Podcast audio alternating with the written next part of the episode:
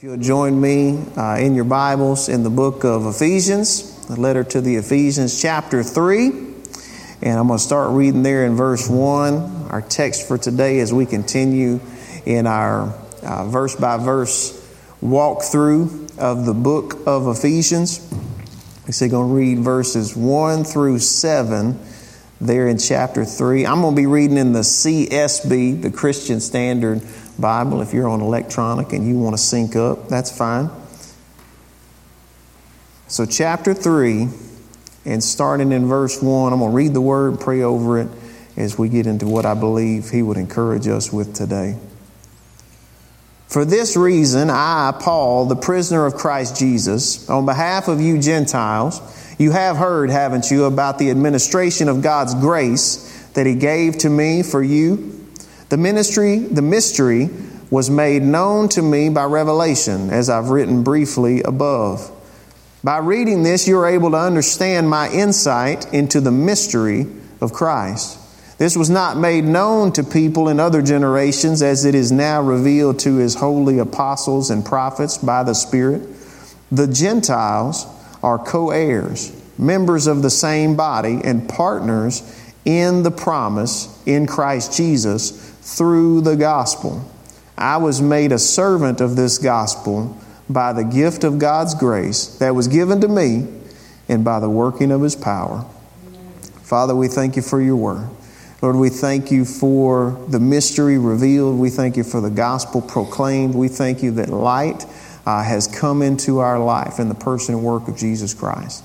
And Lord, the more we look into your scripture, the more we see it and I thank you, Holy Spirit, that today you will continue to lead us, as you always do, into all truth. Uh, that you will convict us of, of, of sin, of righteousness, and of judgment. Uh, I thank you that you comfort us in all these things. In Jesus' name, amen. Amen. So, Paul is writing about the mystery and, and he'll speak on this a lot. And we, we hear this word mystery and we like it. You know, we like mysteries. We like to watch movies with mysteries in them. We like to find out later on at the end of the movie what was really going on the whole time. You know, it'll cut to all the scenes before uh, that you had watched, but you didn't realize what was going on, and it's showing you all of that stitched together uh, that this is what the story really was the whole time. And even though you watched the movie up to that point, you couldn't see it. And when it's all revealed to you at the end, uh, it, it's pretty fulfilling, isn't it? It's enjoyable. I've always liked movies like that. And so Paul is talking about this mystery, something that was concealed and now open. Uh, and this is going to be um, a little bit of a two parter, which is going to carry over quite a bit into next week as we finish out uh, in verses 8 through 13, just seeing more of this revealed, but, uh, and it may be three, because if you count last week, because it's part of it too. Uh, last week we talked about uh, Paul, the prisoner of Christ Jesus, on behalf of the Gentiles. And he's writing this letter to the Ephesians. And one of the major themes in this letter is that God, through Christ and in Christ, is bringing new life to individuals, new relationships in their life, growing into a new community of believers that is going to stretch and expand around the world. And Paul says, I'm a prisoner of Christ Jesus on behalf of the Gentiles. He's about to pray for them, and then he jump, he interrupts himself with another stream of thought that he's going to carry on for uh, these about 10, uh, 11 verses here before he gets back to his prayer in verse 14. And, and his thought is that once he thought on it, he said, it's, it's just so good, I've got to bring this up again. I want you to think on this. I want to lay this before you. And that's what he does here in these verses uh, that we're reading. And he talks about this mystery. Uh, the mystery was made known to me by revelation, as I've written briefly above. What's he talking about? Everything we've covered so far, all the magnificent things that we have in Christ, who we are in Christ. He said, This is the mystery that has been revealed to me. And, and this word for mystery, is something we can use it different ways, uh, but this word for mystery isn't a, a, puzzle that we're trying to figure out. Uh, it, it's not an equation that we're trying to solve. Uh, this use of mystery is something that is covered uh, or veiled that then has to be revealed. Uh, just like if I had something sitting up here with a cover over it, you, you really wouldn't be able to puzzle out what that was unless I were to lift the cover off and show it to you. So that's why he says this mystery was made known to me by revelation. The mystery being something that was covered or veiled must be made known by revelation, which that word just means what? Uncovered an, uncovering or an unveiling, a revealing, revelation, revealing, uh, a, a revealing of that which was unseen. And so, what Paul is saying is that there is something big that has been at work, that is at work uh, in Christ Jesus, and he is now revealing it and making it known. Uh, so again, mystery here, it's, it's not a puzzle we're trying to solve. It's a truth uh, that you, we as believers are being initiated into, that you have to be told about. It has to be revealed to you. And he said, I wrote about it briefly above. We've covered a lot of the things that he's wrote about. And he says in verse 4 by reading these things, by reading what? The scripture, you are able to understand my insight into the mystery of Christ Jesus. Uh, saying he's uncovering it to, to me and to others, and we're proclaiming what it is that we're seeing and what it is that we're learning. And that's the apostles and the prophets that he references right here. So he's saying it's being uncovered, verse 5. This was not made known to people in other generations, as it is now revealed to his holy apostles and the prophets by the Spirit. So covered over, unable to be seen, unable to be discerned in, previous times. He's saying now it's being revealed, now it's open, and it's being administrated through the apostles and the prophets. And what is it? This mystery that's being revealed, what is it? Uh, and thankfully, he writes it out pretty plain. Uh, it's been revealed by, or now revealed to his holy apostles and prophets by the Spirit colon, which means this, we're about to find out what it is, verse 6 the Gentiles are co heirs, members of the same body, and partners in the promise in Christ Jesus through the gospel. Now, if we're being honest, that doesn't bowl us over right away, does it? It's like, wow, a mystery. You know, and, and again, where we are compared to where they are, we, we see it and think on it differently. We have a different perception than they did in that point in time. But when we hear that, the Gentiles, they're, they're co heirs, they're members of the same body, partners in the promise of Jesus Christ through the gospel. Didn't seem real mysterious. Didn't seem like a big unveiling. And again, part of that is because we don't have uh, here in these times um, the, the same understanding of this Jew Gentile divide that they would have. And then also, we have overlooked or we've even recovered uh, or, or covered over again the implications that this has for us today. So when it says there in verse 6 that this is the mystery that's being revealed, that the Gentiles are co heirs, members of the same body, and partners in the promise in Christ Jesus. What, what promise? That Abrahamic promise, the covenant going all the way back to the book of Genesis, is saying that Gentiles are co heirs, members of the same body, or co members in the same body, and partners in the promise in Christ Jesus. Now, that, that part is very important. The in Christ Jesus through the gospel. When you think about how scandalous this statement of grace is, that the Gentiles and the Jews would be brought together as co heirs, co members, and partners in the promise.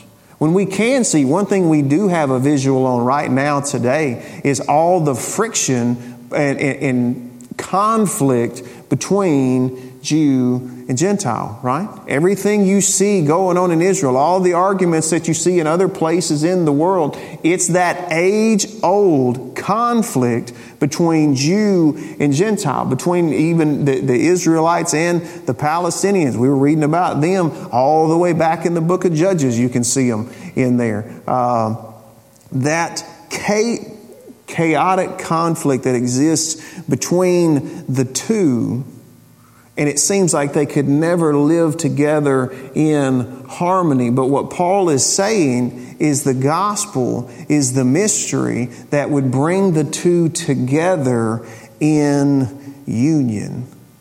Again, in Christ Jesus through the gospel, right? That's what would bring them, even them, together. Uh, the, the mystery is the complete union of Jew and Gentile with each other as they are both being brought into union with Christ. And it sounds impossible, especially since the, the, the Gentiles are given over, they they've been lost to other gods.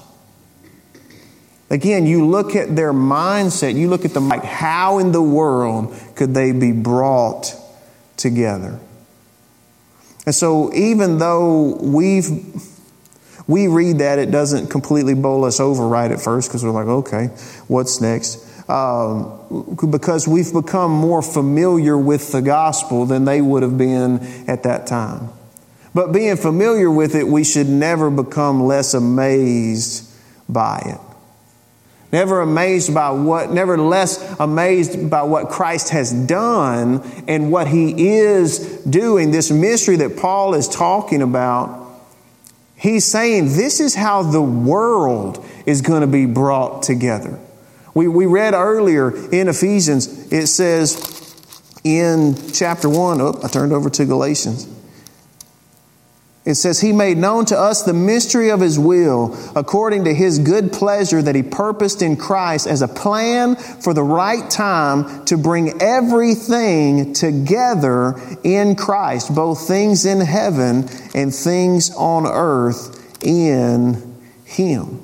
That this mystery is how the world will be brought together in Christ through the gospel. This is how powerful the message is. Paul preached to people, he preached to individuals, he discipled individual people. And then we see that he, he would preach to them. If we went to verse 8, which we haven't read today, but I'll read it real quick.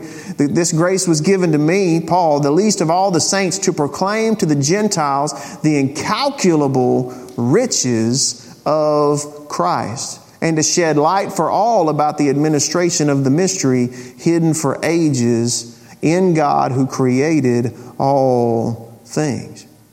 He's saying that this is the message, that this mystery, the gospel message, is going to transform the world. And it's the only thing that has the power to transform the world. And the way he applied it was by each individual heart.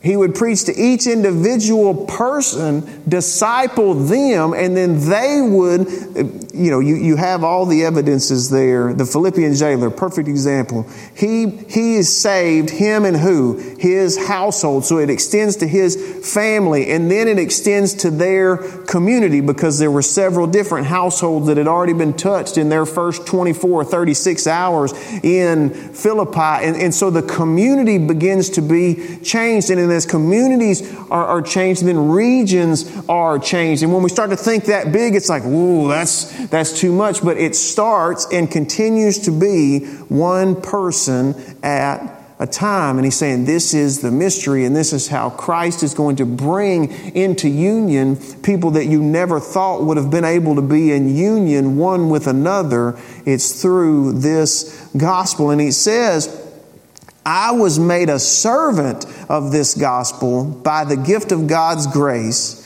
that was given to me by the working of His power. He's saying, I'm going to keep telling it, I'm going to keep demonstrating that this is the power of God to save us, Jew and Gentile, because I was graciously brought into it and I've seen God's power at work in it. He said, I'm a servant of this gospel by the gift of God's grace that was given to me by his mighty power. So the same gospel that saves us, transforms us, also commissions us to carry it on. It's, it, it's the same for us. We're, we're servants of the gospel by the gift of God's grace and the working of his power. All of us are right? And people may say, well, you know, see, yeah, I mean, I think I understand what you're saying, but, but not everybody's a preacher, not everybody's an evangelist, not everybody, uh, you know, does that. You know, that, that's for some people. Some people do that, and the rest of us just kind of go along with what they're doing. Which sounds funny, but that's the way we tend to think. Well, yeah, other people are doing that. Other people are carrying the gospel. That's for the missionaries. That's Poppy Alvin down in Honduras. You know, that's the Sallys when they're over in Europe. You know, but, but not all of us do that. You know, there, are certain people that do that, and that's good, but that's not for all of us. And again, it sounds silly if you say that in a situation like this in light of these texts, but that is the way that, that we have felt, right? And again, clearly there are leaders and clearly there are giftings. However, that does not mean that we're not all ministers and servants of the gospel. And I'll show you another passage on that if you flip back just a little bit to Second Corinthians chapter 5. And let's look at verse 16 and 17. It's just Paul writing to the church at Corinth. He says, From now on, then, we do not know anyone from a worldly perspective. Even if we have known Christ from a worldly perspective, yet now we no longer know him in this way. Here's one you know. Therefore, if anyone is in Christ, he is a new creation. The old has passed away, and see, the new has come. And we'll shout about that one, won't we? We'll put that one on t shirts. We'll put it on coffee mugs. Say, hey, my, my shame is gone. My sin is gone. I'm not that away anymore. If, any, if anybody be in Christ, they're a new creation. The old things have died. All things are created new. I'm a new creation. All right. Yes. What does that new creation do? What does that new creation do? Well, I'm glad you asked. Let's look at the next verse. Verse 18, everything is from God who has reconciled us to himself through Jesus Christ. That's him bringing us back. You know, if you, if you've separated and then you reconciled, you brought something back that was torn apart. He's saying he's reconciled us to God in himself. Christ Jesus has done this and has given us the ministry of reconciliation. He's given us this ministry of reconciliation. What does that mean? Glad you asked. Let's look at the next verse. That is what? The ministry of reconciliation. That is, in Christ, God was reconciling the world to himself, not counting their trespasses against them, and he has committed the message of reconciliation to us. Us, who? All of us who are new creatures in Christ. If anyone is in Christ, he's a new creation. Old things passed away, all things have been created new. Everything's from him. He's reconciled us and he's given us this ministry of reconciliation. Well, let's I don't know. That's still not very clear. All right, let's go to the next one. Therefore, we are ambassadors for Christ. Since God is making his appeal through us. His appeal to whom? To the world. What's his appeal? To be reconciled to him through Christ Jesus. He's making that appeal through us. We are his ambassadors. And we plead on Christ's behalf, be reconciled to God. Because he made the one who did not know sin to be sin for us, so that in him we might become the righteousness of God. Again, we are ambassadors for Christ. Who's the we? Any, if any man, if any man, anybody be in Christ, he is a new creation. Behold, all things have passed, old things have passed away, and behold, all things have been created new. Well, I mean, you're kind of proof texting. You kind of went to a different book. You know, you jumped from Ephesians. Let's go back to Ephesians. Ephesians 2, which we've already been there, in verse 10, we are his workmanship. We, who, the, the church, those who have been saved by grace through faith and not of ourselves. Uh, it is God's gift, not of works, that anyone should boast. That was verse 9, 8 and 9. We are his workmanship, created in Christ Jesus for good works, which God prepared ahead of time for us to do. Again, this mystery that Paul is proclaiming, he's telling us that it's not just to him and to a select few, but to everyone who has been saved by it. You are also simultaneously commissioned to it. And what does that, what, what does that mean? What does that look like? It means you are a faithful, honest witness for Jesus Christ in every area of your life as you are being discipled by the Holy Spirit, by the Scripture, and by the fellowship of the saints. You are a minister of reconciliation. You're a minister of reconciliation. This is how the world changes. Is everyone who's been saved by the gospel commissioned with that same gospel to carry it forward? To carry it out. He's like, we are the ones that he is, he is making his plea through, be reconciled to God. And now that's difficult. It's difficult to carry that. It's difficult to do that. And because of that, we can tend to avoid it and or try to abdicate it to somebody else. Right? It can be difficult to walk that out in your life, so it's easier not to. It's easier not to. Now, I told them a story at Overcomers on Monday night. I'm not going to go into all of it, but I am going to repeat the story because it, it, it, it stuck in my mind and it's a way that God has been teaching me or it's something God's been using to teach me. Uh, I was sitting with a friend at lunch, Lions Club, uh, a couple of months ago, Bishop Chester Thompson from Zion Hill Baptist Church.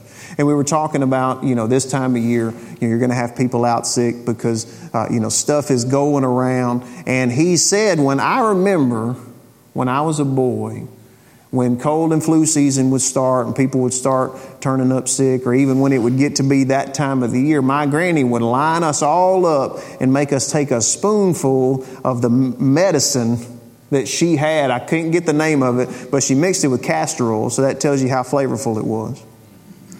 He said, and she would make every one of her grandkids take a spoonful of this so that we wouldn't get sick when all of that was going around. And I said, Well, did it work? He said, It absolutely worked. Everything she ever gave me worked. I never had to go to the doctor until I was in the Army.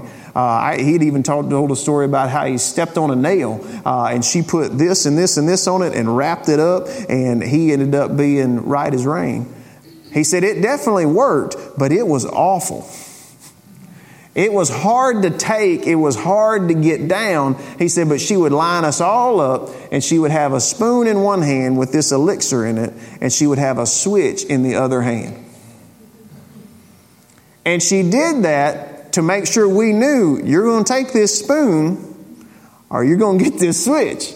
And he said it, matter of fact, and it was kind of a funny little story, but it made me think. I was like, well, that's a, uh, I can see that principle at work in life where you have the difficult, good choice that you should make. But it's difficult, right? It's difficult to take that spoonful of elixir, but it was going to be good and helpful to them. And if you don't take that, you get the switch.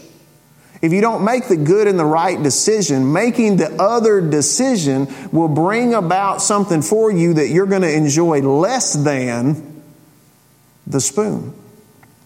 The switch is to teach us to choose the spoon. And so you, you think about this just in our everyday life. You know, Caleb's not in here, I'm talking about him. He's got a, a school assignment that's due probably Monday. Is it due tomorrow? Oh, it's due Wednesday. So he's doing better than I thought. You know, but what do we normally do on these school crafts and these school projects that are due on Monday? We're usually working on it on Sunday night. We're just now buying the stuff for it on Sunday night. Now, the good and the right decision would have been to prepare ahead of time, get your supplies, you know, do it in a reasonable amount of time early so that you can have it done and then you can just be one of the kids that just rolls up to school that day and, you know, puts it in. That's the spoon. To, to do it in the proper amount of time with the proper amount of preparation.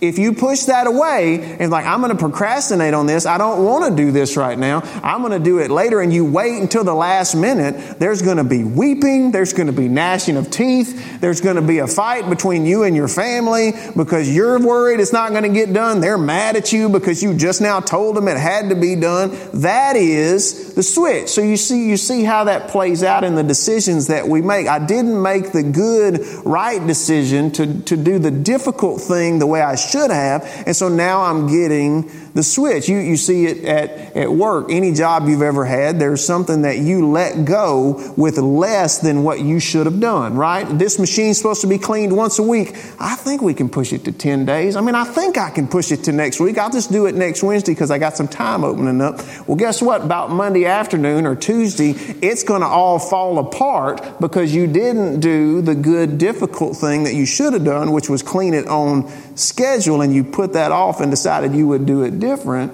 And now you're what? Now everything's shut down. It's your fault. Nothing's going to be on schedule for the rest of the week. That is the switch. Because you didn't make the good and the right decision. You know, we, we, we see it in evangelism. It's difficult to be on that level with somebody. Especially if you're not used to it, you haven't built up those muscles, you know, th- those interaction muscles that, that we all have that, that either we're, we're getting stronger in or we're getting weaker in. If you're not making that, that good and right but difficult decision to be a faithful witness in every area of your life, now that that doesn't mean that you go everywhere with your Bible and you go, all right, everybody open to Ephesians chapter 3. I'm going to need about 30 minutes of your time.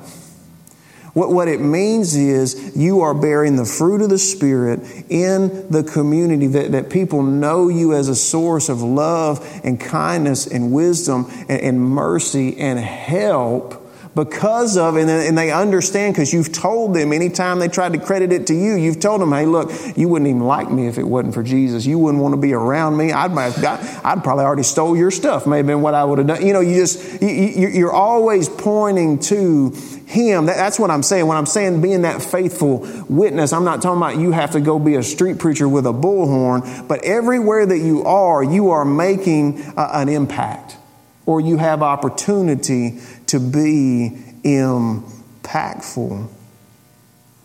And if you push that away, here's what you'll begin to see you'll see everything begin to deteriorate around you.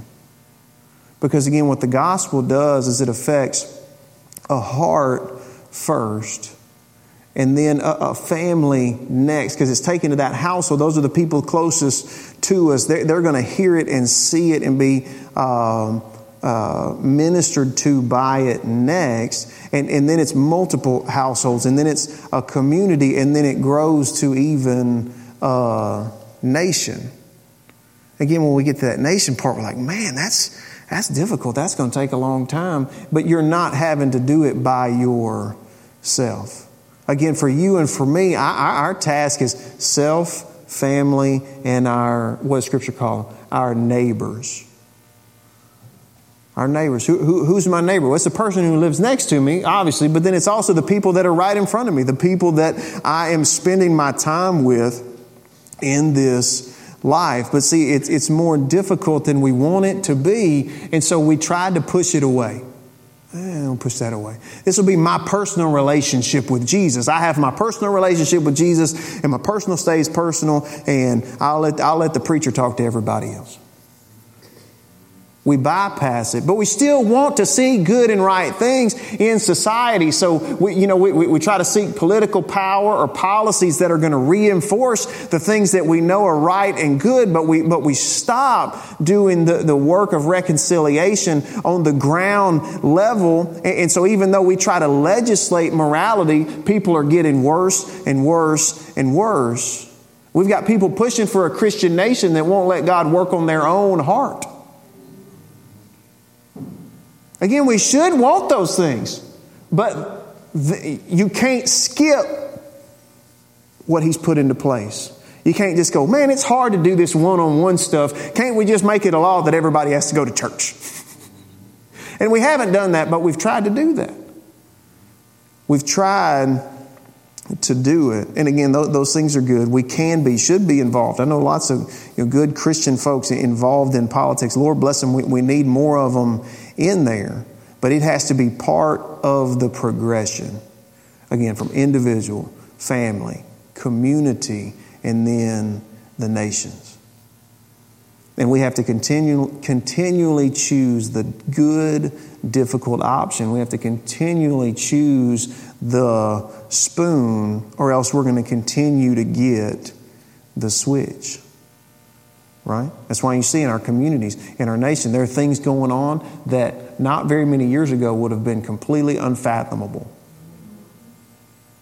Like, no way. If somebody had told you 20 years ago what would be going on today, you would be like, no, you're lying.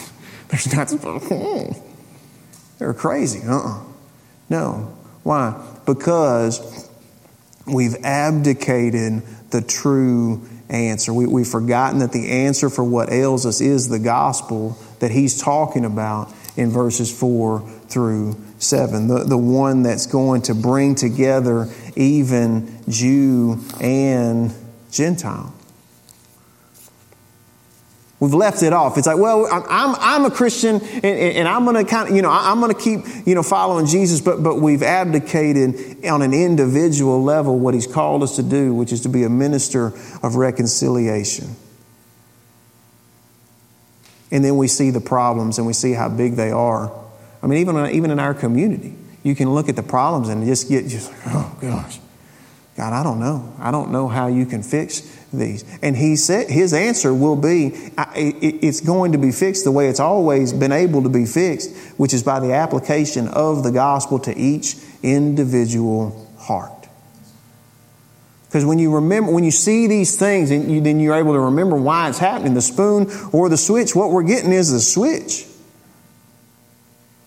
Because we stopped being those that reached out and we started being those that set back. And part of that's because we uh, denied the, the, the, sanctification that was needed in our own life, because that was difficult in itself. So I kind of pushed that back. I just want to stay where I'm at. I mean, I, I definitely know I was on my way to hell and I want to go to heaven, but, but I don't know all this change. That's pretty daunting. And so I push that off, push the spoon away. What do I get? I get the switch, and then I'm not able to take this progression to the next level. The switch is to teach us to choose the spoon. And Ian, you're, I say this, and I don't say this like, you know, gloom and doom, anything like that, but there is a reckoning coming for society. And I'm not, it's not that thing where I think he called for revolution, we're supposed to do this. That's not the way we win this, that's not the way we win. But there's a reckoning coming because you can only sow to the wind so long without reaping the whirlwind. You can only sow to the flesh for so long without reaping the corruption that is going to come in. So there's going to be a reckoning and there's going to be difficulties. But I want you to be overwhelmed by it. Don't fear and don't be dismayed because there is just as much power in the gospel as there has always been. This one that he's writing about, it's carried on from then till today. And we're still gathering around it, being blessed by it, being partners in it today. There's as much wisdom and instruction in the Word and in the Scripture as there has always been. We've just got to choose the difficult but good path. Again, Christ said, What? Big is the gate, and wide is the way that leads to destruction. And small is the gate, and narrow is the way that leads to salvation, and few will travel by it. Why? Because it's more difficult to travel on that road. More people are going to try to push it away, and what are they getting? The road that leads to destruction, aka the switch. We have to choose the spoon. And, we, and again, we can see what's wrong. Anybody with a lick of sense can see there's something wrong. Yeah, I got asked at one of the uh, previous uh, community things that we did. It was, a, it was a prayer. We need to be praying together. We need to be praying. Can't, can't emphasize that enough. They said, We want you to pray for the schools. How many of you know the schools need prayer? Amen. But what the Lord put on my heart when I began to pray is like, you need to pray for, for, for good and right in the school, but you also need to pray that the church would, be become, would become more engaged with the community that it's in and reach these young people that are making up the school so that it's less likely that one of them is going to go off the rails into darkness and, and do something atrocious. Why? Because they, they've been shown the light. But if we're only praying, we should pray. Absolutely. Christ said we should always pray, never give up. That's what he's saying. But if we're only praying, where do we expect the answer to come from? We think he's going to send a legion of angels in there to be hall monitors and just whop people on the head when they're not acting right? I mean, that sounds funny, right? That would be good. I would take that. But, but really, if we're only praying, I shouldn't say only praying. If we stop at praying, if we stop at praying, where do we think the answer is going to come from? Because who is his answer in the earth? the church. Who has he ceded this to? We read it in Corinthians. He's pleading through who? Us. And not just from pulpits, but from our everyday faithful witness in this life. That we are walking closely with Him, we're walking closely with His people, we're being changed. Because again, it's not a mystery how people change. It's miraculous, but it's not a mystery. People change as they walk day to day, day in and day out, with Christ Jesus, led by the Holy Spirit, washed with the water of the Word, in fellowship service together with the body of Christ. How will the church engage? How will the church touch the individuals that make up the families that make up the community. What is it that we can do? Because again, it, it's one heart at a time. The Lord may put on your heart just one person, just one, just one person to invest in, one person to minister to, one person to encourage, one person to build up. It may just be one. And that's wonderful. Because look at all the change that can come from that. If they, if they are changed and then they take that back to their family, their household, and the more people that are affected there, again, one at a time, and then it goes and it goes and it goes, and that's how the gospel multiplies, and that's how things are changed. We can look at the conditions around the world and go, well, I can't do anything about that. I can't do anything to change what's going on in Israel. I can't do anything to change what's going on in Washington. I can't do anything to change what's going on in our country. What, what, what can I do? I can love and care for the people that God has put right in front of me. And if the church will do that and be faithful to do it, look at all that'll change. And not that we're not doing that, but we're not at full capacity, are we? We're not at full capacity, and we could be. We're ministers of reconciliation, one person at a time. What did Isaiah say? Here I am, Lord. Send me. When they said, Who will go? Who will go do this? This needs to be done. Who will go and do it? Uh, he said, Here I am, Lord. Send me. Here I am. I'll go and do that. And again, it doesn't have to look like this. We need this. But what this is, is you, you come in here to be equipped and encouraged so that you can go out and minister to the people that God puts in your life. So that you can be a faithful witness and a Jesus follower. Evidence of the kingdom wherever it is that you are. Again, you can't change something on a national scale unless God has just gifted you and anointed you to be one of those national prophets. We don't see as many of those. What can you do? We were talking about it this morning. It just, it just came up natural in conversation. Kimber didn't even know what I was sharing about. He said, I, I met a lady. Her goal is to just meet one new person every day. That's her goal, just to meet a new person every day and to encourage them. And if the Lord leads, to share a testimony with them. Just meet one new person. That's her goal. And what a beautiful goal. You know, another one that said, people get wrapped up thinking, well, I have to do this. Well, I have to share my faith. Well, I have to, I have to forgive. You know, we have to forgive. But she said, I, I heard a message one time that taught me different. She said, I get a chance today to forgive. I get a, I get a chance today to love those that God has put around me. I get a chance to shine His light into dark places. Because how else is it going to go out there? Again, we, we pray. We're going to pray. But we're also going to put our hand to the plow and do what He's called us to do. And it takes all of us. And not just all of us, but all the ministers of reconciliation that He has throughout the world. Let's, uh, I'm going to close.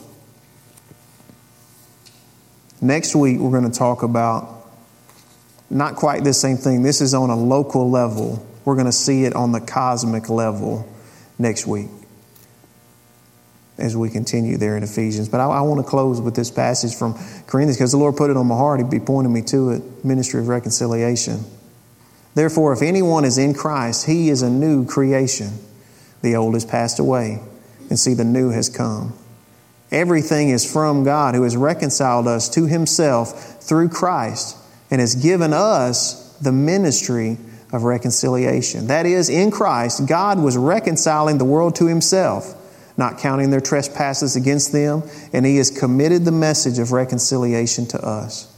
Therefore, we are ambassadors for Christ. Since he is making his appeal through us, we plead on his behalf be reconciled to God because he made the one who did not know sin to be sin for us, so that in him we might become the righteousness of God in Christ Jesus.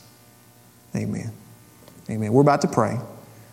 And when we do, either now or when we leave, what I want you to do is to pray to Him and ask Him, Lord, what can I do? Where would you send me? What would you have me put my hands to? And, and don't think it's going to be right away something big and, and grand, right? I mean, I've seen people drive hours to preach at a conference who wouldn't talk to somebody in the checkout line. It's not got to be that. It may be something just right in front of you. It's not going to be without difficulty. The spoon always has a little bit of difficulty to it. But just ask Him, Lord, minister to my heart. I believe what Stephen said. I believe that I am, I've been saved by this gospel. I know that you're also commissioning me in it. What can I do? And, and it may be, he says, you've got this little one at home right now. You can invest love and kindness into them and make sure they always trust God Almighty. That there never be a day where they didn't. That's amazing. Because look, at, you, you, you touch a life that touches so many lives. Look what he can do. So, so don't despise small beginnings, Scripture would say. Don't despise small beginnings. Like, well, that's not, that doesn't seem like that much. Well, then go ahead and do it then. And do it faithfully and do it well and do it with His help and His grace. And His, Ephesians tells us, His grace and His power is what funds it. Lord, what can I do? Maybe we ask that every day. Lord, what can I do today? What can I do today to shine your light? What can I do today to help somebody? You're not going to take them from zero to 100 in one day. Don't plan on it. Because you didn't go from zero to 100, did you? No. It's a process, one heart at a time. And that gets into these families. And man, if you can get a husband and wife both loving Jesus, look what it's going to do for those kiddos. And if you can get kiddos that are raised up in the fear and the knowledge of the Lord, now some of them are going to twist off. We still have our own free will. They get to do what they want. But Lord, that when they're old, they wouldn't depart from it. They may twist off for a little bit, but it says when they're old, they won't depart from it. That they're going to come around because so much, too much seed has been sown. I don't want to keep beating this. Let's pray. Father, thank you.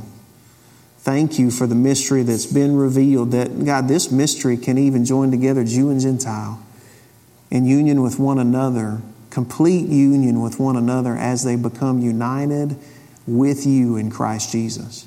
Lord, that you have reconciled us to yourself where we should have been all along, and you have made us ministers of reconciliation.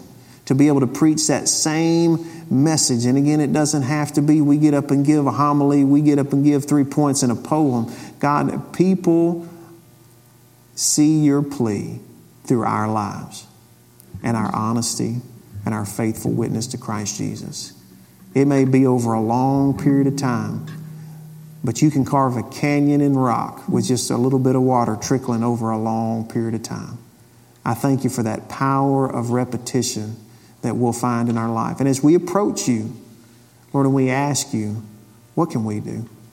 What can we do, Christ Jesus?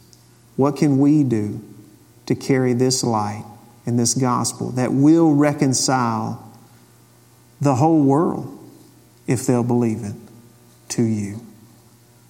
What can we do? And I thank you that you're faithful to give us an answer and that you also give us the grace and the power to accomplish what you've asked us to do. We know it's going to be a little difficult. We know it's going to require us to have faith. We know it's going to require us to, to, to, to press forward and not to quit. But I thank you that we'll be able to do that because you're with us. And if you're with us, what could be against us? What can stop your love from going forward? if we're willing to carry it. We love you. And we thank you that as we leave today, we do it in peace and unity with one another. God, I thank you that we'll see the world change as hearts change, just like you've changed ours, and are continuing to change ours into the image of Christ Jesus, your Son. We love you. We thank you. In His name, amen.